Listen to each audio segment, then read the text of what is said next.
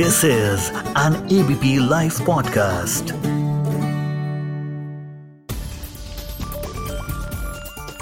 Share बाज़ार पचास हज़ार के रिकॉर्ड स्तर को छू रहा है, लेकिन विकास दर नेगेटिव में जा रही है।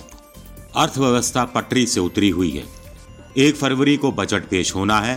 अब तक होता यह रहा है कि बजट बनाने वाले 15-20 दिन पहले हलवा खाते हैं और फिर अंडरग्राउंड हो जाते हैं। लेकिन इस बार हलवा नहीं खाया जाएगा। तो क्या माना जाए कि इस बार के बजट का स्वाद बिटर होगा, कसेला होगा? नमस्कार, मैं हूँ आपका दोस्त विजय विद्रोही और आप सुन रहे हैं एबीपी लाइव पॉडकास्ट के तहत हमारी खास पेशकश न्यूज़ इन डेप्थ आज हम बात करेंगे देश के सालाना बजट की। आज हम बात करेंगे कि यह बजट आपकी जेब पर क्या असर डालेगा। वैसे अमर्त्य सेन से लेकर अभिजीत बनर्जी और रघुराम राजन सभी कह रहे हैं कि आपकी जेब में पैसा डालने की ज़रूरत है। आपकी जेब में पैसा आएगा तो आप बाज़ार में निकलेंगे। आप बाज़ार में निकलेंगे तो कुछ खरीदारी करेंगे। आप खरीदारी करेंगे तो मांग, डिमांड बढ़ेगी।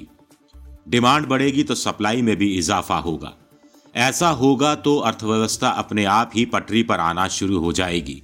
सरकार भी आपकी जेब में पैसा डालना चाहती है लेकिन कुछ अर्थशास्त्री सवाल उठाते हैं कि जब सरकार की जेब ही खाली हो तो आपकी जेब में पैसा कैसे डाले?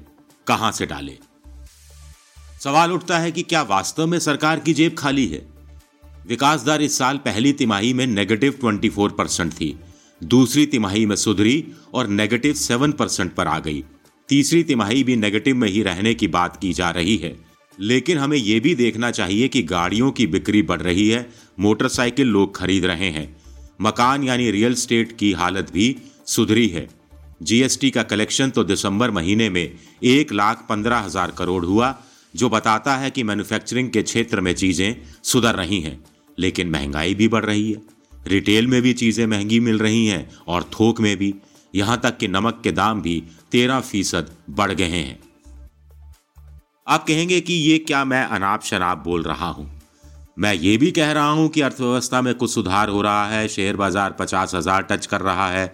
साथ ही मैं ये भी कह रहा हूँ कि विकास दर माइनस में है, पूरे साल माइनस में ही रहने वाली है। महँगाई बढ़ रही है। दरअसल दोस्तों, दोनों ही बातें सच हैं।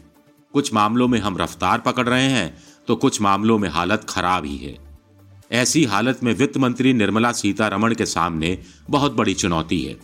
कोरोना काल में सरकार ने 20 लाख करोड़ रुपए का पैकेज दिया था। कॉरपोरेट को करीब डेढ़ लाख करोड़ रुपए की छूट दी थी। महिलाओं के जनधन खातों में तीन बार पाँच पाँच सौ रुपये डाले गए थे। मनरेगा के तहत काम ज़्यादा खोले गए थे। इससे गाँव में कुछ हालात सुधरे, लेकिन अभी भी बहुत कुछ करना बाकी है। सबसे पॉजिटिव बात यह है कि कोरोना का टीका लगना शुरू हो गया है। पहले चरण में 30 करोड़ लोगों को टीका लगाया जाएगा। कोरोना कंट्रोल में आता दिख रहा है। इससे बाज़ार का सेंटीमेंट सुधरा है। उद्योगपतियों में नया विश्वास आया है। कारखाना मालिकों का भरोसा मज़बूत हुआ है। लोगों को लग रहा है कि अब पैसा खर्चने का समय आ गया है। अब उत्पादन बढ़ाने का समय आ गया है, क्योंकि बाज़ार में मांग, यानी डिमांड की स्थिति सुधर सकने के हालात पैदा हो रहे हैं। ऐसे में जानकारों का कहना है कि वित्त मंत्री को 20 लाख करोड़ के आसपास के नए पैकेज की घोषणा कर देनी चाहिए। इससे वित्तीय घाटा ज़रूर बढ़ेगा, लेकिन जानकारों का कहना है कि अभी तो लोगों की जेब में पैसा डालना ज़रूरी है। घाटे की चिंता अभी नहीं करनी है। बाज़ार के हालात सुधरे तो सरकार को टैक्स भी ज़्यादा मिलेगा और जो पैसा वो खर्च करेगी, वो वापस आना शुरू हो जाएगा। ऐसा हुआ तो वित्तीय घाटा भी आगे चलकर काबू में आ जाएगा। जानकार ये भी कह रहे हैं कि पिछले साल भारत सरकार ने कोरोना के मारे लोगों पर कम पैसा खर्च किया। इस कारण सरकार के पास इस समय पैसा खर्चने लायक पैसा बचा है। वो बाज़ार से उधार ले सकती है और उसे ऐसा करना भी चाहिए। जानकार कहते हैं कि लोग भूखे नहीं रहें, गाँव के मजदूर किसानों को चूल्हे चौके की फ़िक्र नहीं करनी पड़े। इसके लिए ज़रूरी है कि सरकार राशन की दुकानें सभी के लिए खोल दे।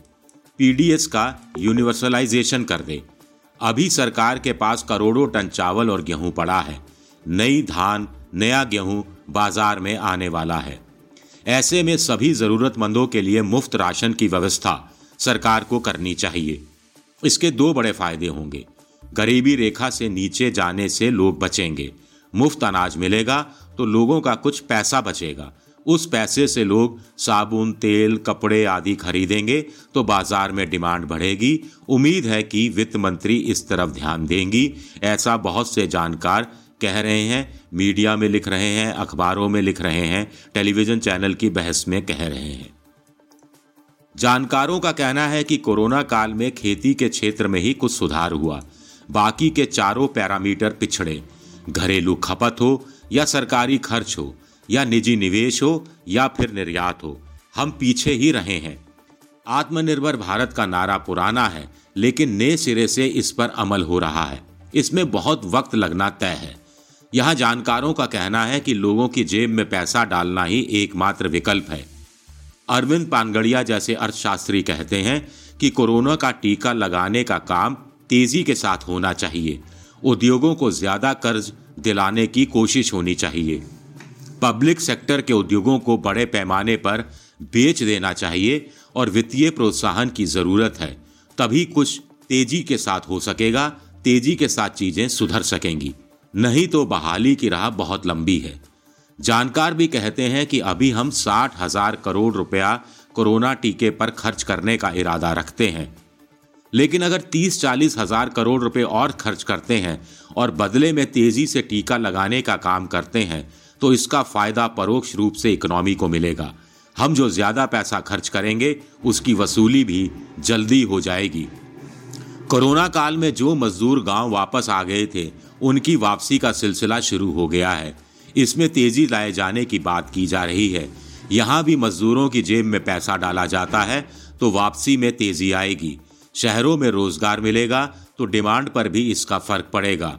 इसके अलावा बैंकों को भी पूंजी दिए जाने की ज़रूरत है। बैंकों का डूबत खाता यानी एनपीए बढ़ गया है। बैंकों को दिवालिया होने से बचाना है तो उनको पैसा देना ज़रूरी है। वैसे ये काम मोदी सरकार पहले भी करती रही है, लेकिन इस समय इसकी ज़रूरत बढ़ गई है। सबसे बड़ी बात है कि भारत को एक्सपोर्ट ओरिएंटेड देश बनाने की ज़रूरत है। चीन की तरह, बांग्लादेश की तरह, वियतनाम की तरह, जापान की तरह, कोरिया की तरह। यहाँ हम बांग्लादेश से सबक ले सकते हैं, जो प्रति व्यक्ति आय के मामले में अगले साल भारत से आगे निकल जाएगा। निर्यात को भारत सरकार बढ़ावा दे सकती है, टैक्स में छूट दे सकती है, निर्यात करने वालों को खास इंसेंटिव दे सकती है।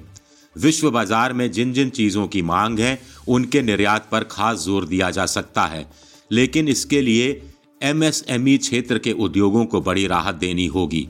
एमएसएमई यानी सूक्ष्म लघु और मझोले उद्योग। इनकी संख्या देश में छह करोड़ से ज़्यादा है। ये क्षेत्र 12 करोड़ लोगों को रोज़गार देता है। वैसे कुछ के अनुसार परोक्ष अपरोक्ष रूप से 18 करोड़ लोगों को रोज़गार देता है। देश के कुल निर्यात में इसकी हिस्सेदारी 45 परसेंट है। देश की जीडीपी में 30 परसेंट का योगदान है।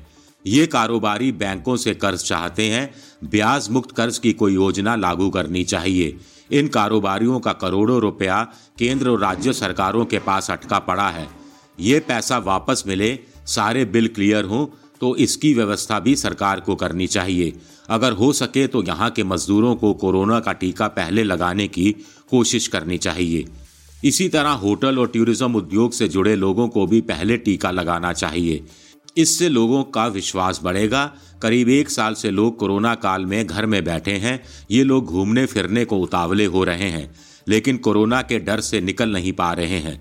अगर होटल उद्योग को सरकार राहत देती है तो इससे सरकार की इनकम भी बढ़ेगी और रोज़गार भी लोगों को मिलेगा।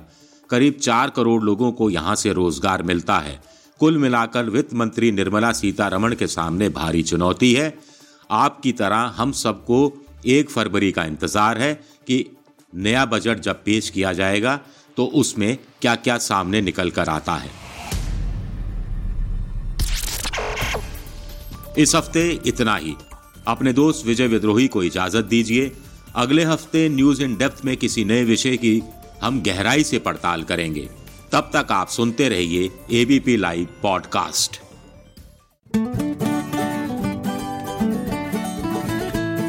this is an ABP live podcast